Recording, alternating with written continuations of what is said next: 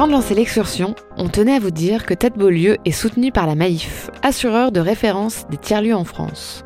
Pourquoi? Parce que comme nous, la Maïf souhaite mettre en lumière les belles initiatives de nos territoires, en local et au national. Et ensemble, nous sommes convaincus que les tiers-lieux sont des solutions concrètes pour faire bouger les lignes et inventer une société plus solidaire, collective et durable. Retrouvez plus d'infos sur la protection et l'accompagnement de la Maïf pour tous vos projets, vos lieux, dans la bio de cet épisode. Et maintenant, jingle Salut, c'est Déborah. Salut, c'est Anaïs. Un binôme heureux, curieux et on espère de bonne compagnie. Pour la petite histoire, on s'est rencontrés en avril 2020 et là, ça a été clairement un petit coup de foudre.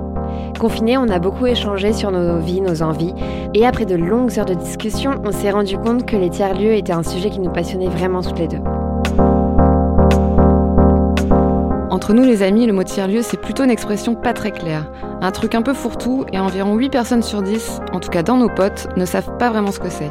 On vous propose de partir avec nous sillonner les routes de France à la rencontre de ces personnes qui y travaillent, celles qui y vivent aussi, ou qui y passent simplement de temps en temps.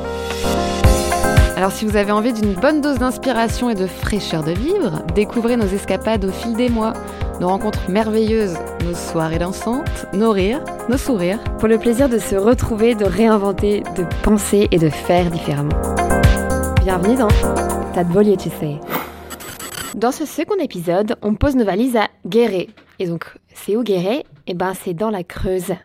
C'est une région avec euh, énormément de prairies, des vaches, des vaches et des vaches, et aussi beaucoup de nature, très flamboyante d'ailleurs, parce qu'il pleut pas mal de fois dans l'année. Mais c'est quand même très beau. Tout ça pour dire que c'est surtout connu pour la désertification qui lui colle pas mal à la peau, malheureusement. Mais grosso modo, la Creuse, c'est 117 000 habitants, pour un département tout entier, soit à peu près la population de la petite ceinture de Bordeaux. Ah ouais, quand même. On est resté trois jours, accueillis les bras grands ouverts à la Quincaillerie, ce lieu tourné vers l'inclusion par le numérique. Aux côtés de Baptiste, Domiti, Swan, Erwan et plein d'autres encore, on a découvert la richesse d'un territoire de résistance, où l'entraide est le maître mot depuis des générations.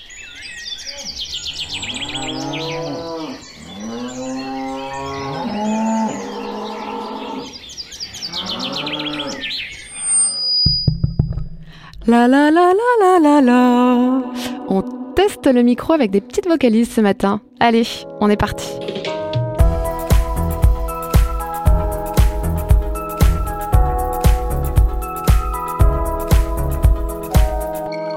Eh ben, premier jour à la quincaille, hein, son petit nom ici, on est très contente d'être là. Mais euh, on va pas vous mentir que c'est pas le royaume de la 5G ici. À peine arrivé hier soir, on avait déjà plus de réseau, très difficile de se connecter sur les ordis, mais on a quand même euh, hâte de voir ce que ça va donner. Et en tout cas, c'est une vraie problématique qu'essaye de gérer aujourd'hui la quincaillerie. Ouais, et l'outil a l'air d'être quand même assez exceptionnel. C'est super grand avec 1000 mètres carrés, on est en plein centre-ville et on a une prog super riche cette semaine. Ça a quand même l'air de brasser pas mal de monde finalement ce lieu au plein milieu de la Creuse. Et franchement, en quelques minutes, on se sent vraiment comme chez nous, je trouve. Et mais, t'entends pas la musique en fond là? Ça sent la grosse soirée, première fête de la musique post-confinement, tout ça. oh oui J'espère que t'es prête à te taper du pied, Débo. Ils sont en train de sortir les gros gros systèmes son là. J'ai cru entendre que la culture dub était une passion pour pas mal de gens de l'équipe ici. Attention à ne pas finir la tête dans le caisson.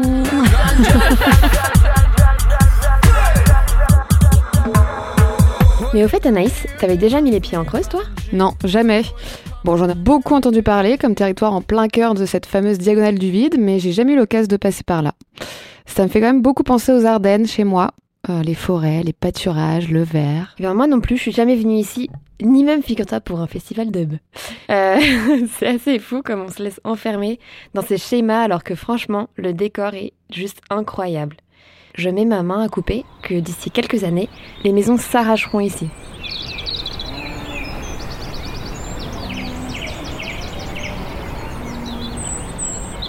Si je devais décrire la quincaillerie en trois mots, ce serait lesquels? Je parlerais d'expérimentation, je parlerais de convivialité, je parlerais de, piraterie. Je dirais euh, précurseur, intergénérationnel et euh, bien commun. Et là, on va rencontrer Baptiste. C'est le chef d'orchestre de ce lieu, le concierge, comme on l'appelle ici.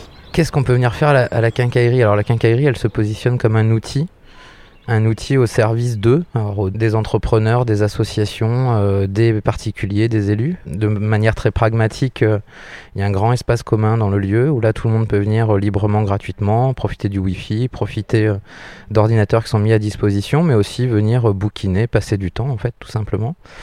Il y a un bar associatif qui s'est créé cette semaine dans cet espace-là. Après, on accueille Radio Pays de Guiré, qui est assez important dans, le projet. On a une salle de spectacle, on a un Fab Lab, euh, on a des bureaux à la location, on a une salle de réunion, et puis on a une mezzanine aussi qui est plutôt destinée au coworking. Voilà, voilà ce qu'on peut venir faire à la quincaillerie. Puis on est siège euh, social d'une euh, petite trentaine d'associations qui ont leur boîte aux lettres chez nous, qui utilisent la salle de réunion pour faire leur CA, leur assemblée générale, et qui proposent de l'activité au sein du lieu. Moi, je viens du numérique. Voilà, j'ai fait des études euh, informatiques. Après, je voulais utiliser le, numérique comme un alibi pour faire les choses ensemble. Alors pourquoi ce lieu euh, est tourné vers le numérique? Parce que je pense qu'il y avait un besoin de territoire par rapport à ces enjeux. Alors pas les questions d'infrastructure et tout ça, parce que ça, nous, on n'a on pas vraiment de, de pouvoir d'influence là-dessus. Mais en tous les cas, sur les usages, parce qu'effectivement, il y a du déploiement de la fibre optique depuis des années sur le territoire. Mais c'est bien beau d'avoir des gros tuyaux, mais euh, si les gens après ne peuvent pas utiliser de manière euh, intelligente entre guillemets cette connexion. Donc voilà, il y, avait toute cette approche en fait de médiation numérique, comment on amène des publics qui soient seniors ou empêchés par rapport aux usages. Et puis après l'autre levier euh, du numérique pour nous, c'est comment on vient entreprendre dans un territoire rural. Parce que maintenant, avec le numérique, en fait, il n'y a plus vraiment de frontières mondialement. Donc, en fait, on peut très bien vivre en Creuse, et travailler pour des boîtes euh, qui sont un petit peu partout dans le monde. Donc euh, comment on vient profiter d'une qualité de vie euh, rurale en utilisant des outils contemporains comme des espaces de coworking. Nous, on n'est pas que un espace de coworking, c'est aussi la globalité du projet qui fait tiers-lieu, mais en tous les cas, on permet à des entrepreneurs de venir travailler dans un cadre sympa, stimulant, enrichissant. et puis, ben, on est aussi un peu point d'ancrage du numérique sur le territoire, donc il y a beaucoup de structures qui viennent nous voir quand elles ont un besoin de site internet, quand elles ont euh, des besoins numériques. Et le fait d'avoir des entrepreneurs qui sont spécialisés dans le domaine, dans le lieu, ça génère aussi des contrats pour eux. Eric Correa, je suis président de la communauté d'agglomération du Grand Guéret, dans la Creuse.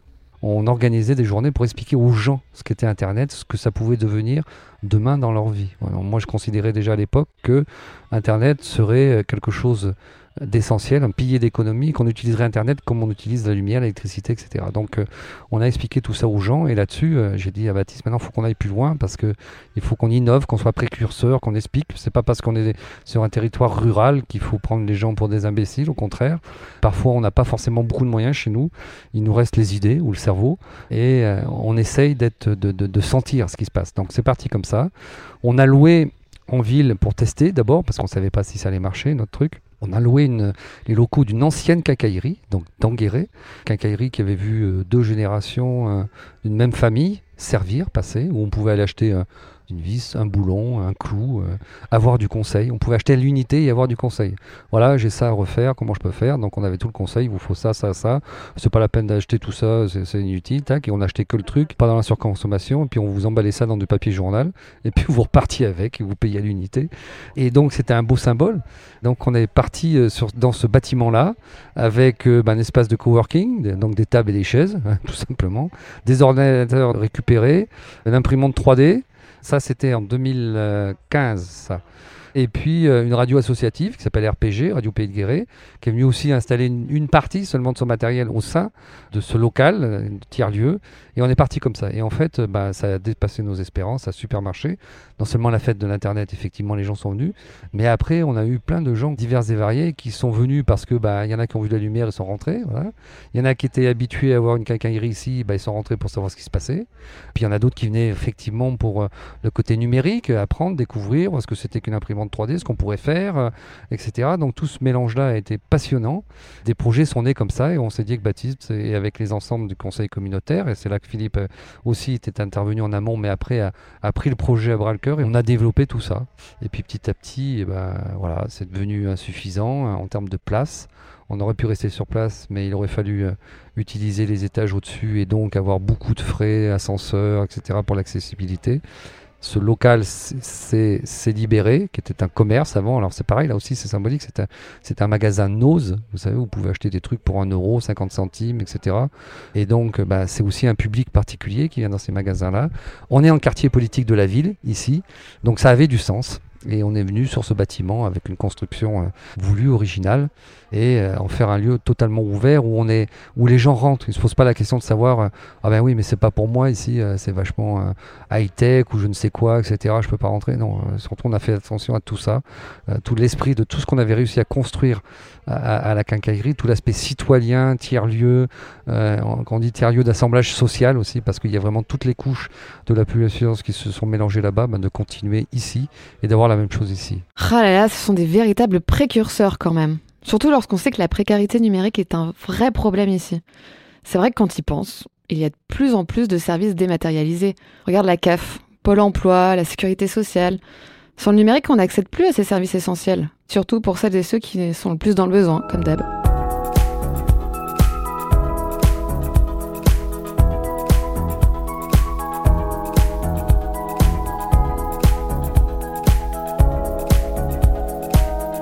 Bon, je sais pas toi, mais moi j'ai quand même très très envie d'aller faire euh, une petite visite du lieu parce qu'on n'a pas encore euh, visiter ça. Et donc je crois que Domiti nous attend, c'est celle qui s'occupe de tous les coworkers et de l'accueil de ces espaces. Donc je suis euh, Domiti, je m'occupe des espaces de coworking, de la quincaillerie et du chai.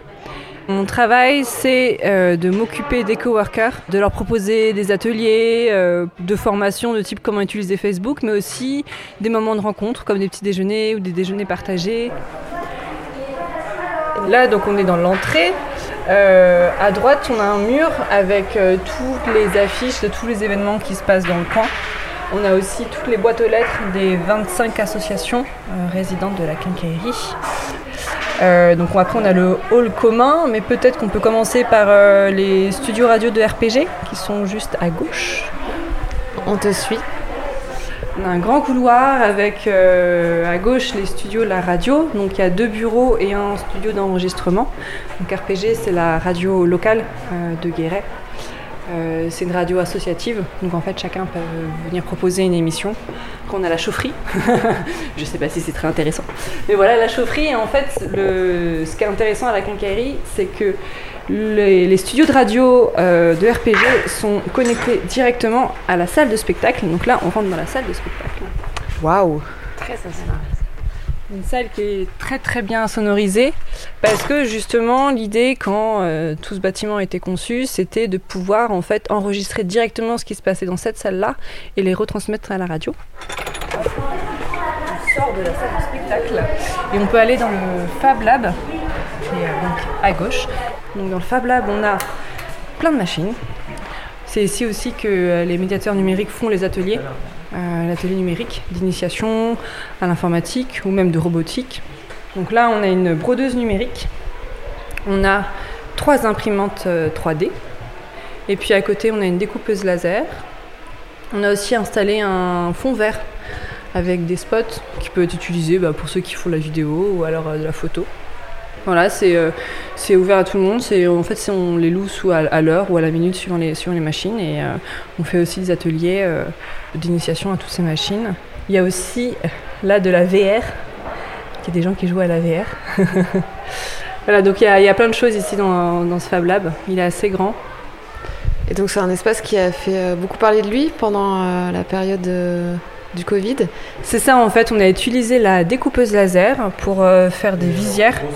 Alors les chiffres, je crois qu'on en a fait plus de 2000 visières.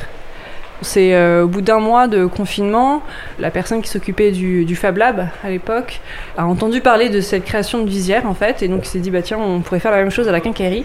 Donc au bout d'un mois en fait on s'est retrouvé assez régulièrement ici pour, euh, pour faire des visières. On découpait le plastique dans, euh, dans la découpeuse laser, on les assemblait puis, puis on les envoyait en fait gratuitement un peu partout dans la Creuse pour tous les personnels de santé, même les gendarmes, les, la police, enfin tous les gens qui, qui continuaient à travailler, qui étaient exposés en fait au contact direct avec des personnes. Euh, ouais, on été assez actifs. Ce qui m'impressionne le plus, c'est cet immense espace commun avec ce bar en plein milieu. Et d'ailleurs, ça s'appelle le Café Terrien. Tout juste sorti de terre, on était là pour l'inauguration hier. Et c'est un projet de café associatif qui souhaite créer davantage de convivialité, inciter les différents publics qui se promènent ici à se mélanger, à échanger ou à prendre un petit verre. Moi, je trouve ça tellement cool d'avoir une radio sur place. Qui plus est, une radio citoyenne où tout le monde peut venir derrière le micro. Si t'as un projet à proposer, tu peux monter ta propre émission ici.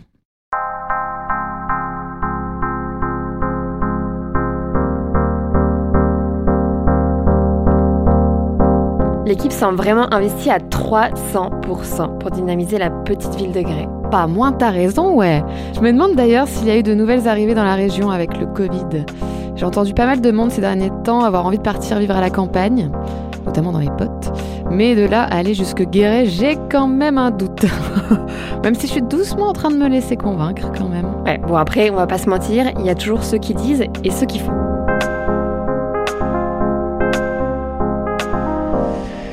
Euh, oui, on voit arriver des, des nouveaux, des nouvelles populations euh, sur le territoire. Pas mal de jeunes qui euh, quittent la ville parce que euh, le confinement a, a montré que euh, mais vivre entre quatre murs, euh, c'est peut-être pas ça la vie. Peut-être que venir vivre en milieu rural, acheter une maison, euh, avoir un cadre de vie plus préservé, plus agréable euh, était pertinent. Donc oui, on voit arriver des gens qui ont des projets sur le territoire, qui viennent, alors soit qui arrivent avec une activité professionnelle et qui viennent euh, travailler dans le lieu, euh, soit qui viennent nous rencontrer parce qu'ils ont un projet de euh, d'épicerie euh, sociale ou solidaire, ou qu'ils ont un projet de tiers-lieu ou de café associatif. Donc ils viennent un petit peu ben, analyser le territoire avec nous et puis avec d'autres réseaux et notamment le réseau Aliso, le, réseau des centres sociaux et une association qui s'appelle Sol à Sol. On a monté un incubateur en économie sociale et solidaire. Donc du coup, ça permet d'accompagner ces porteurs de projets aussi et, de répondre aux besoins du territoire. La porte naturelle quand on arrive sur un territoire, c'est l'office de tourisme. Mais souvent, les, enfin, l'office de tourisme de Guéret nous renvoie euh, des gens qui sont plutôt en recherche euh, de liens sociaux, euh, qui veulent connaître les, événements culturels. Bien sûr, il y a les programmations officielles et tout ça, mais qui veulent découvrir autre chose. Ou alors, euh, je me souviens d'un musicien qui avait demandé à l'office du tourisme, voilà, je joue de la musique, est-ce que vous savez si euh, je peux euh, jouer avec d'autres gens? Et là, tout de suite, le réflexe, c'est aller voir à la quincaillerie, je pense qu'ils sauront vous aiguiller. Voilà, donc ça, c'est aussi intéressant de venir à un espèce d'office de tourisme alternatif ou plus solidaire. C'est une terre des possibles, la Creuse. Non, c'est vrai. Il y a eu un manque de projets sur ce territoire-là, euh, qui était un territoire un peu délaissé, qui avait une image complètement écornée. Et en fait, par contre, les, les, les jeunes, en tous les cas, les gens qui viennent s'installer sur ce territoire-là, c'est plutôt par choix et choix de vie. Et effectivement, on pourrait se dire, bah, c'est un territoire qui est nul, il euh, n'y a rien.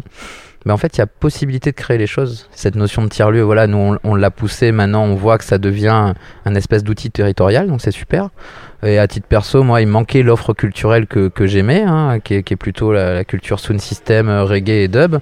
J'aurais pu dire, bah, en fait, c'est nul, en Creuse, il n'y a pas de festival dub. Mais en fait, avec des copains, euh, on l'a créé. On s'est rapproché d'une commune qui nous a aussi facilité l'organisation de ce festival-là. Et puis, mine de rien, dans cette petite commune euh, un petit peu éloignée, euh, on est à bien 30 minutes de Guéret, ben, on arrive à attirer 700 personnes euh, avec beaucoup de gens qui viennent de l'extérieur du territoire aussi. Donc voilà, je pense que la Creuse, elle attire euh, malgré elle par sa beauté et sa préservation en fait.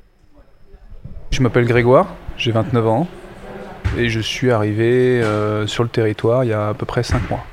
Concours de circonstances, une opportunité d'aller faire, euh, on du woofing en Haute-Vienne pour découvrir un peu le territoire, héberger chez des gens, fin de l'expérience, l'envie de, rester. Donc on s'est installé et aujourd'hui on est en observation et j'ai pu constater qu'il y avait euh, un beau maillage au niveau des tiers-lieux et du milieu associatif. Donc ça nous a conforté dans l'idée qu'on était au bon endroit pour expérimenter euh, une nouvelle vie. Toi, ici, par exemple, il n'y aurait pas la quincaillerie, tu te serais posé la question de rester Guéret dans la Creuse? Clairement, oui. Ça fait partie des paramètres qui font que j'ai envie de rester dans le coin. On est en train aussi de déconstruire le mythe de la Creuse. Ça bouge pas, hein, il se passe rien, il y a que des vieux, il y a que des vaches. Bon, je suis très contente de déconstruire ce mythe euh, semaine après semaine. Et euh, il est vrai que la quincaillerie et les personnes qui gravitent autour de ce lieu-là, c'est un paramètre important dans mon envie de rester sur le territoire. Il n'y a pas que la quincaillerie, il doit y avoir une quinzaine de tiers-lieux actifs euh, sur le territoire creusois, ce qui en fait un des moins pourvus de la région Aquitaine, mais par rapport au nombre d'habitants sur le territoire, c'est très encourageant. Mais ce qui est sûr, c'est que pour des nouveaux arrivants, d'avoir des lieux comme ça, ça facilite l'intégration, ça facilite la coopération, parce qu'on a des gens bienveillants, on a rencontré euh, que des gens bienveillants, alors peut-être qu'on les attire, hein, peut-être qu'on attire un petit peu ce qu'on aimait aussi. Mais on a rencontré que des gens bienveillants, proactifs, créatifs. Donc c'est sûr, quand on arrive sur un territoire et qu'on ne sait pas forcément par où commencer, d'aller euh, pousser la porte d'un tiers-lieu et puis euh, se présenter, dire voilà, moi j'ai envie de participer. Il faut aussi être dans une dynamique de j'ai envie, je pense. C'est un super moyen d'intégration. Je m'appelle Véronique Faury, je suis chargée de mission à la Fabrique à Initiative, qui est un dispositif porté par France Active Limousin. Alors, c'est un territoire, pas d'entrepreneur forcément au sens classique. On a euh, une vraie dynamique dans l'économie sociale et solidaire parce qu'on est très très doué pour euh, mutualiser, coopérer, faire des associations. Et ça, c'est tout un champ de l'économie pour le moment euh, un peu relégué à côté, alors que on crée des emplois, on crée des activités, des modèles et on rend des services aux gens. Et là, il y a une vraie dynamique par la ruralité, par le fait qu'on n'est pas nombreux et donc on est obligé de se soutenir les uns les autres. Du coup, il y a vraiment un terreau très intéressant sur la Creuse. Alors, je m'appelle Swan Achard et je suis animateur technicien à Radio Pays qui est une radio associative sur Guéret et ses alentours. Pour moi, le, ce qui fait que je reste ici, euh, parce qu'à chaque fois on me dit mais qu'est-ce que tu fais ici, pourquoi tu, tu restes et tout, c'est que si on a l'idée, euh, des petites idées, qu'on a envie de monter des trucs, tout est accessible. Ça veut dire que si on veut rencontrer le, le directeur du cinéma pour organiser, je sais pas, une séance en plein air et tout, ben, c'est pas très compliqué à mettre en place. Les élus sont accessibles aussi, c'est-à-dire qu'on peut les croiser assez facilement. C'est un peu une, une terre d'expérimentation où si on a des, idées, on veut faire des trucs, ben on peut quoi. Et ça c'est trop trop bien. Il y a un vivier associatif ici en Creuse qui est assez incroyable par rapport au nombre d'habitants. Enfin, moi qui est mon secteur, c'est plus la musique, mais il va y avoir des, des, associations très pointues sur les musiques expérimentales. Il va y avoir du reggae, du dub, du metal, du jazz. Enfin, il y a, il y a, il y a un panel qui est assez large. Et on s'ennuie jamais, en fait. C'est vrai que l'image qu'on a, c'est les vaches euh, des, et des vaches et encore des vaches et des personnes âgées. Ah, des fois, c'est dur de se reposer, quoi. et si tu devais définir la quincaillerie en trois mots? Vivre ensemble, voire faire ensemble, convivialité parce que je pense que c'est le, plus important. Et puis, euh, et puis apéro. Quoi. J'y réfléchis parce que j'ai su que vous alliez poser cette question. Bah, rencontre. Euh, aussi euh, création. Et puis après, un troisième mot, super sympa. Ok. C'est deux mots, mais euh, tout attaché, super sympa. Voilà. Ou sympa, ou super. Voilà. liberté, collectif, expérimentation.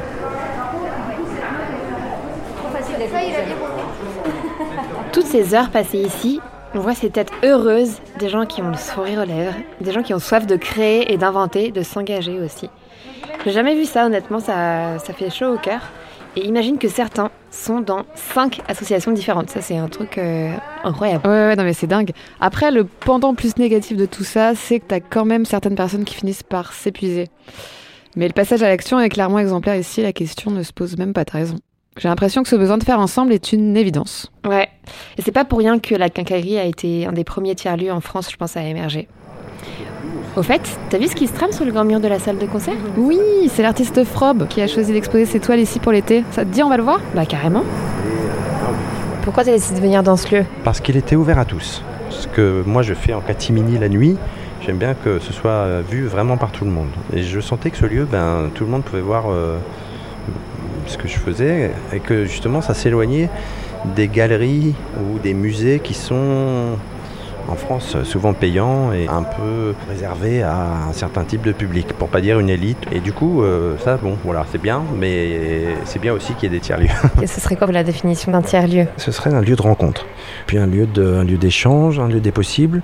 Par exemple, Baptiste, qui est le concierge, comme ça, qui se définit, va être le pas médiateur, je sais pas comment on peut me dire, mais en tout cas, il, il a vent de ce qui peut se passer et il euh, répercute. Par exemple, il me dit tiens, tu pourrais exposer à cet endroit-là parce que j'ai vent qu'il y a un mur qui se libère. Voilà, donc ça c'est ouais, c'est intéressant d'avoir un médiateur qui écoute, vers qui on va aussi. Voilà, c'est un peu ça. Alors le marché de la quincaillerie, il a démarré il y a un an. En fait, ce marché-là, du coup, ça fait un peu les un an de ce drive d'ici, quoi, de ce marché. Ouais c'est assez chouette. Je trouve que ça a bien démarré. Il y a des moments qui ont été un peu plus compliqués avec euh, dès qu'il y a eu des couvre-feux par exemple qui étaient assez tôt à 18h. Donc là effectivement comme clairement ça ça répond en fait à une demande de gens qui travaillent à Guéret, qui habitent à l'extérieur, qui n'ont pas forcément envie de revenir sur un marché euh, le week-end. Donc C'est vraiment une demande. Et, mais c'est vrai que ces gens-là, notamment pendant les périodes de confinement ou de couvre-feu, ou peut-être qu'ils étaient en télétravail chez eux, forcément là, ça a un petit peu rebrassé les cartes euh, si on avait moins de commandes à ce moment-là. Voilà, c'est aussi un peu plus calme l'été parce que les gens sont en vacances. Après, en même temps, nous, sur d'autres marchés, il y a plus de monde, donc en fait, ça s'équilibre et voilà. Donc il y a un peu des hauts et des bas, mais globalement, je trouve que c'est chouette. En fait, on fait partie du GAP 23, du groupement des agriculteurs biologiques. Donc ça, c'est quelque chose qui se réfléchissait déjà un petit peu, même avant le confinement, etc., de se dire, tiens, est-ce que à Guéret, le principe d'un drive ne serait pas quelque chose d'intéressant, rien que par rapport à la population, enfin par rapport aux, aux gens qui ont peut-être aussi, qui ont l'habitude peut-être de fonctionner déjà comme ça, peut-être même en grande surface ou autre, et qui se disent que eux, faire leur commande sur internet tranquillement chez eux et de passer un soir récupérer leurs produits, ça leur va. Et là, le fait qu'on soit nous tous producteurs locaux en bio, ben, on savait que ça répondait aussi à une demande. Et voilà, c'est comme ça que ça s'était réfléchi. Puis bon, le confinement, il y a un an, a un petit peu accéléré les choses. Et puis ça s'est mis en route. Et puis hop, voilà.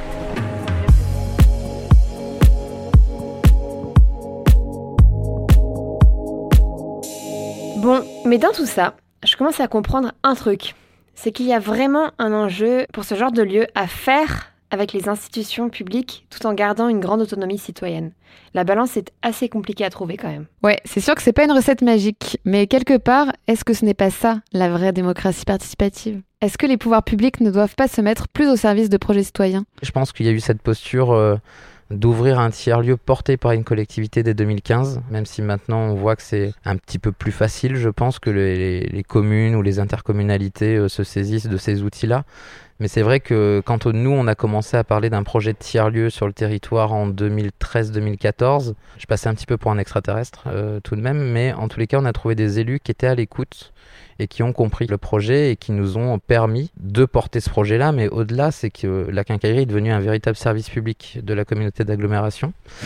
Je prends un peu posture, mais euh, on a plutôt l'habitude de voir les services publics partir des milieux ruraux d'en créer des nouveaux qui répondent à des besoins contemporains. Je pense que c'est ça, peut-être réinventer les politiques publiques. Donc là, voilà, nous, on a eu la chance à Guéret parce qu'on était au bon endroit, euh, au bon moment avec les bonnes personnes, euh, ce qui a grandement facilité l'ouverture de la quincaillerie. Et c'est pour ça, donc, de démarrer en 2015 sur un modèle qui était peut-être un peu atypique, c'est-à-dire un tiers-lieu service public. C'est ça aussi qui a permis d'être connu et reconnu. Actuellement, mais il y a beaucoup de subventions publiques. Hein, euh, alors, c'est pas que l'aglo, c'est-à-dire qu'on va aussi chercher euh, des appels à projets où on répond à des programmes, notamment le programme Leader, qui sont des fonds européens. On a un, petit peu d'argent de l'État là qui vient d'arriver aussi sur euh, Fabrique de territoire. Il y a un petit pourcentage du département de la Creuse sur les questions de médiation numérique, et puis ben, l'aglo. Et puis ben, après, on a quand même, euh, on est arrivé presque à 30% euh, d'autofinancement sur l'année 2020, malgré le contexte parce que il y a des bureaux qui sont loués sur des baux euh, précaires de deux ans, donc ça nous assure quand même des recettes euh, mensuelles. Donc euh, on a trois bureaux qui sont sur ce modèle-là, plus les studios radio, plus les locations de salles, plus on, après on a un bureau plutôt à usage ponctuel qui est aussi beaucoup sollicité. Donc après les tarifs sont assez euh, accessibles, mais en tous les cas la, fréquence de location fait que ça génère des recettes. Et puis on a euh, les ateliers de médiation numérique qui fonctionnent plutôt bien, qui engendrent un peu de recettes. On est euh, labellisé Aptic, donc il y a aussi un volume de chèques qui a été distribué sur le territoire pour que les gens viennent utiliser des services numériques. Donc ça aussi, ça tombe dans les caisses de la, quincaillerie. Donc ouais, on arrive quasiment à 30% là sur l'année 2020 de- d'autofinancement. Philippe Ponsard, moi je suis maire d'une petite commune qui s'appelle Savenne et vice-président de l'aglo en charge du développement collaboratif et en particulier en charge de la quincaillerie dans laquelle nous nous trouvons. On est passé euh, depuis que ça existe sur un programme européen qui s'appelle Leader et qui euh, depuis les années 90 se devait, et c'était une exigence euh, européenne, de laisser l'initiative au territoire. Ce qui était complètement nouveau. Il fallait que ça vienne d'une volonté européenne parce que avec le, le système euh, très strict en France et hiérarchisé, c'était quelque chose quand même qui n'était pas évident. Et effectivement, on a vu arriver ce qu'on appelait à l'époque les NTCI, les nouvelles techniques de communication et d'information. On a tout de suite pigé, surtout sur un département rural comme le nôtre, que le fait de pouvoir communiquer à distance, c'était une ouverture complètement intéressante en termes justement de travail à distance. Et puis surtout, ça permettait, par rapport à ce qui se passe au niveau de l'ensemble euh, de territoires ruraux, de pouvoir accéder aux services publics d'une autre façon. Vous venez à la quincaille aujourd'hui, euh, vous êtes jeune, vous êtes moins jeune, euh, vous savez pas quoi faire, vous avez envie de faire quelque chose, ou, alors vous savez quoi faire justement, vous avez envie de, rencontrer des gens, de croiser, de voir ce qui se passe, euh, vous n'avez pas forcément les réseaux, vous savez pas qui vous adresser, vous venez ici et vous trouverez. On a besoin d'accueillir de nouvelles populations, la Creuse perd des habitants tous les ans, l'aglo aussi euh, un peu, donc euh, ça fait partie de nos priorités et un lieu comme ça est éminemment une, une pépite. C'est pas pour rien d'ailleurs que dans le cadre du plan de relance notamment, l'État a aussi identifié les tiers-lieux comme des lieux pouvant servir à, à redynamiser des territoires.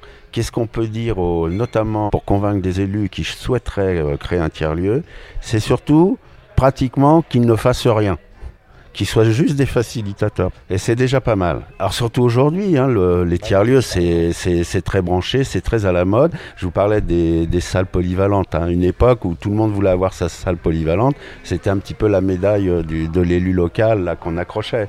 Ben, on va avoir, le risque qu'on a là aujourd'hui, c'est ça avec les tiers-lieux. C'est-à-dire que chaque commune va vouloir son, son tiers-lieu pour dire bah, moi aussi j'en ai un, et euh, ce serait fondamentalement une erreur. Et ça veut dire qu'effectivement, il faut laisser surtout les acteurs locaux, c'est-à-dire euh, que ce soit les, notamment le milieu associatif, voire des, des entrepreneurs, des élus locaux, mais c'est à eux d'établir et de décider ce qu'ils veulent faire. C'est pour ça que c'est toute la diversité et toute la richesse d'un tiers-lieu. C'est de pouvoir effectivement démarrer en fonction des besoins et de la réalité sociologique du territoire. Sinon, on se plante. Ça ne marchera jamais. Le modèle économique, il est clair qu'aujourd'hui, il n'y en a pas, même si euh, la, quincaillerie génère des recettes. Mais c'est pas suffisant. Il a besoin de la collectivité, effectivement, pour pouvoir continuer. Mais justement, euh, moi, la question que je me pose aussi, c'est que aujourd'hui, nous, nous sommes là. Demain, on ne sera plus là, parce que les élus, on n'est que de passage. Et moi, je ne souhaite pas que ce lieu soit quelque part aussi fragile et dépendant d'un pouvoir politique. Parce que si demain un autre président arrive, peut très bien dire moi j'arrête ce truc-là, euh, ça sert à rien, ça me plaît pas, etc. etc. Et donc euh, là aussi, c'est pour ça qu'on s'est donné trois ans dans ce mandat-là pour euh, pouvoir transformer ce lieu-là en société coopérative où l'aglo pourrait continuer à être actionnaire, mais pas seulement, et comme ça assurer l'autonomie du site. Ok, donc l'enjeu de ces trois prochaines années est quand même super important. C'est clair que cette question de modèle économique revient bien souvent sur la table, mais il n'est pas encore trouvé. Ouais. La question, c'est surtout de savoir si ces lieux peuvent perdurer dans le temps, sans être dépendants des subventions publiques, je pense. Quelque part, tu penses pas que le mélange de plusieurs modèles, des modèles hybrides, avec des assos, des SAS, euh, des SIC, des sociétés à intérêt collectif ou des SCOP, c'est un peu ça le turfu en fait. Moi je dis que l'important c'est surtout de réussir à maintenir ces lieux ouverts dans 2, 5, 10, 20 ans, et que les modèles semblent devoir évoluer quoi qu'il arrive. Y a pas le choix.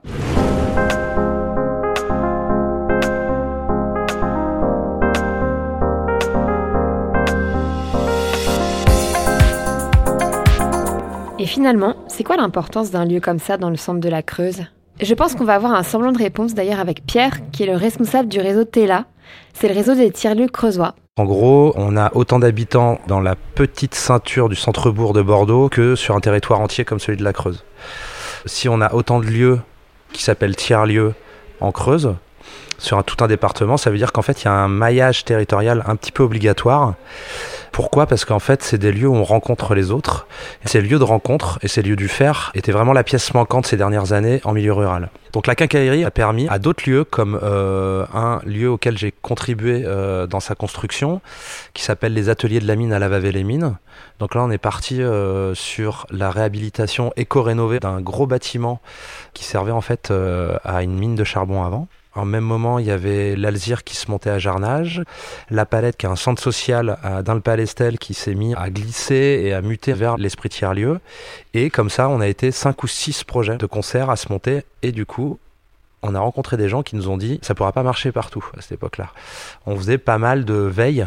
Et donc, comme on n'aime pas trop qu'on nous dise ce qui va se passer, euh, et je pense que c'est un trait de caractère un peu creusois, on a décidé de se monter en réseau de tiers-lieux associatifs pour dire en gros, on va pas se marcher sur les pieds, mais on va bien euh, co-construire ensemble un réseau intelligent en Creuse. En 2020, donc euh, quand on a connu la- le début de la crise de Covid, qu'est-ce que ce réseau a joué comme rôle? Bah, le réseau, il a joué comme rôle de rester ouvert pour la plupart des personnes qui étaient impliquées dans les lieux. C'est-à-dire qu'en gros, c'était fermé au public comme tous les lieux fermés au public. Par contre, euh, ça a permis à pas mal de gens de continuer à bosser. de télétravailler en fait dans les tiers-lieux. Ça a permis euh, peut-être aussi de montrer que les Fab Labs avaient une vraie utilité parce que là du coup on pouvait euh, prototyper plein de masques, plein de visières, chose qui n'était pas le cas avant parce que le Fab Lab et les espaces de travail partagés sont pas les organes qui fonctionnent le mieux dans les tiers-lieux creusois. Par contre là sur la crise Covid, c'est ce qui a permis de continuer à faire fonctionner et les lieux et les gens qui profitaient des lieux. Donc ils ont tout le temps une utilité agile, adaptable en fonction de, du moment. C'est passionnant cette énergie derrière le réseau Tela. Ça te dit qu'on aille rendre visite à un autre lieu? Il y en a un à quelques kilomètres d'ici qui s'appelle l'Elzire, dont Pierre nous a parlé. Ça a l'air dingue. Carrément, allez go. Et en plus, on va voir un peu du pays comme ça, c'est cool.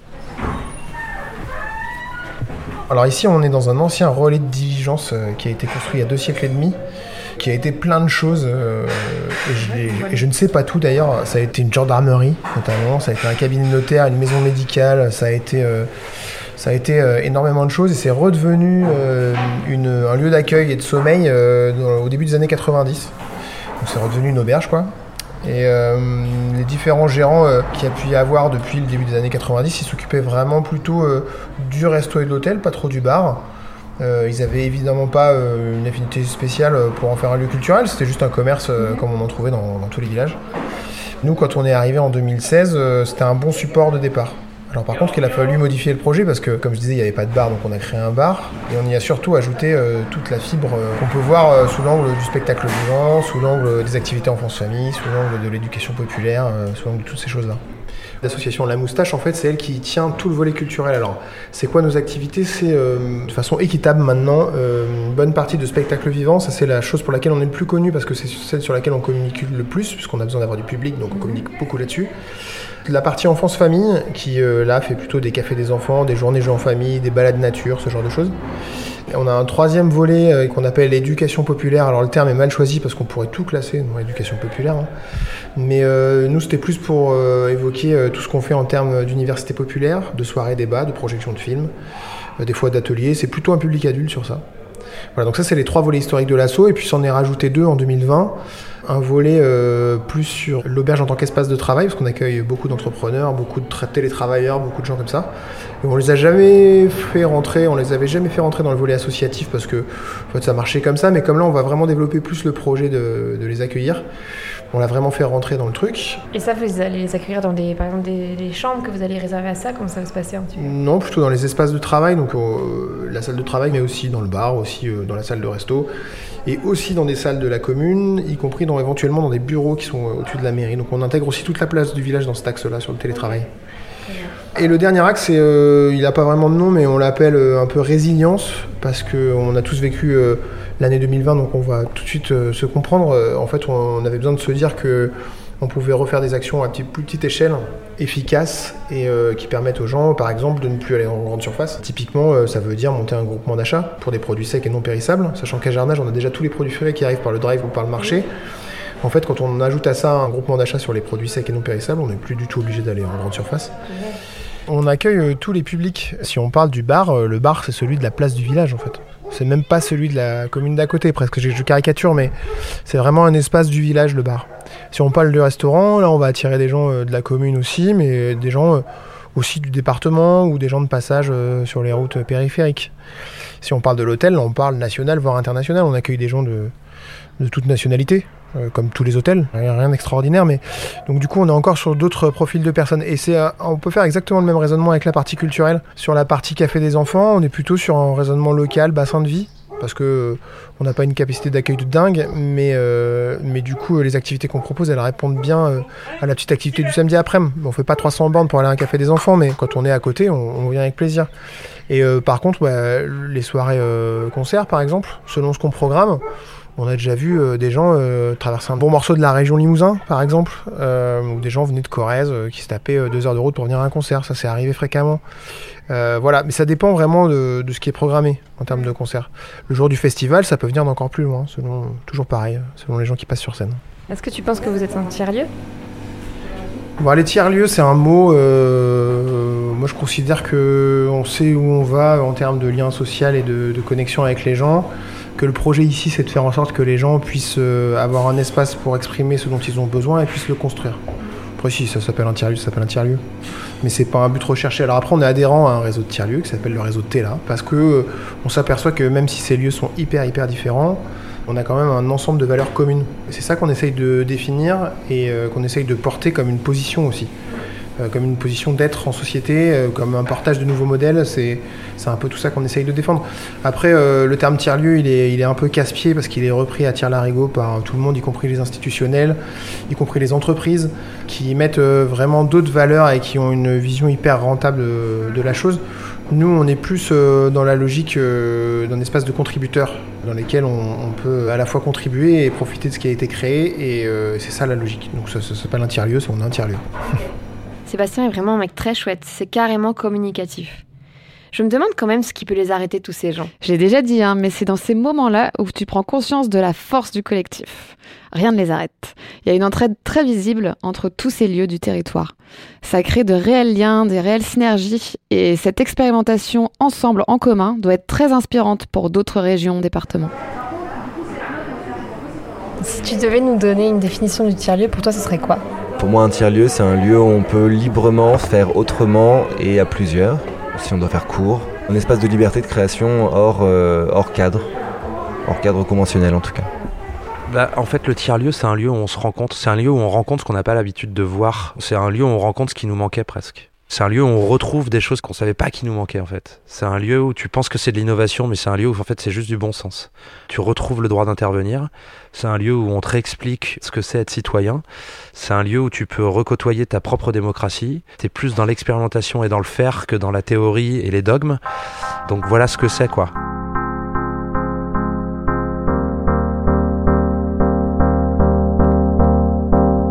La quincaillerie, c'est le lieu où on fait de nouveau humanité ensemble. Que ce soit simplement pour discuter, pour travailler, pour créer, pour innover, pour co-construire. On fait humanité ici parce qu'on remet l'humain au cœur des préoccupations.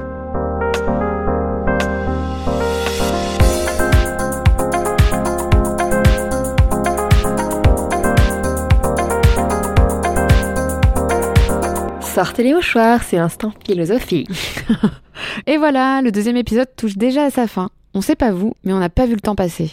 En tout cas, ce qui est sûr, c'est qu'on a pris une bonne claque en arrivant ici. J'ai déconstruit beaucoup de clichés et d'a priori que j'avais sur la Creuse, comme beaucoup, je pense, d'entre vous.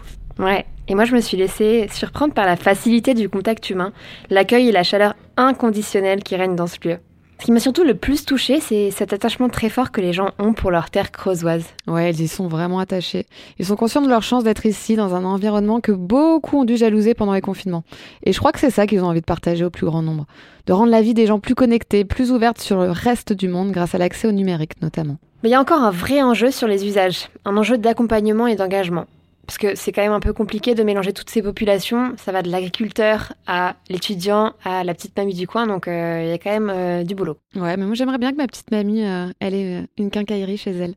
Et faut pas oublier que la Creuse, c'est une terre de résistance. C'est la terre pionnière des coopératives, qui sont les nouveaux modèles que porte l'économie sociale et solidaire de nos jours. C'est dans leur ADN, quoi. Ouais. Et euh, je trouve aussi que par la vivacité de leur engagement associatif, comme on, on le disait tout à l'heure, c'est aussi ça de faire de la politique autrement aujourd'hui. C'est de la politique plus citoyenne, la politique de terrain, locale, engagée pour les transitions sociétales et environnementales. Et honnêtement, entre nous, je pense vraiment que c'est quand même la politique à laquelle on doit croire pour faire bouger les lignes. Alors, on vous a conquis et conquise On se donne rendez-vous en Creuse, les amis?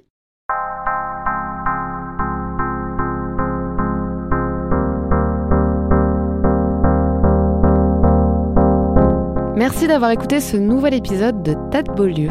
Un grand merci à l'équipe de Grande Contrôle pour leur confiance et leur accompagnement depuis le début de l'aventure.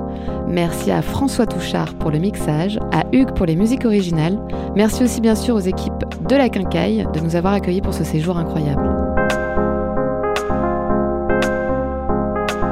Si vous avez aimé ce podcast, n'hésitez pas à mettre 5 étoiles sur les plateformes d'écoute, ce serait vraiment un gros coup de pouce pour le projet. Et en attendant le prochain épisode, vous pouvez nous retrouver sur les réseaux sociaux, Instagram et LinkedIn. Toutes vos remarques, recommandations, petits mots doux nous aident à avancer. Et donc n'hésitez vraiment pas à nous laisser vos petits messages. À bientôt dans le prochain épisode. À très bientôt. Tas de beaux lieux, le podcast des lieux qui changent le monde, en coproduction avec Grande Contrôle.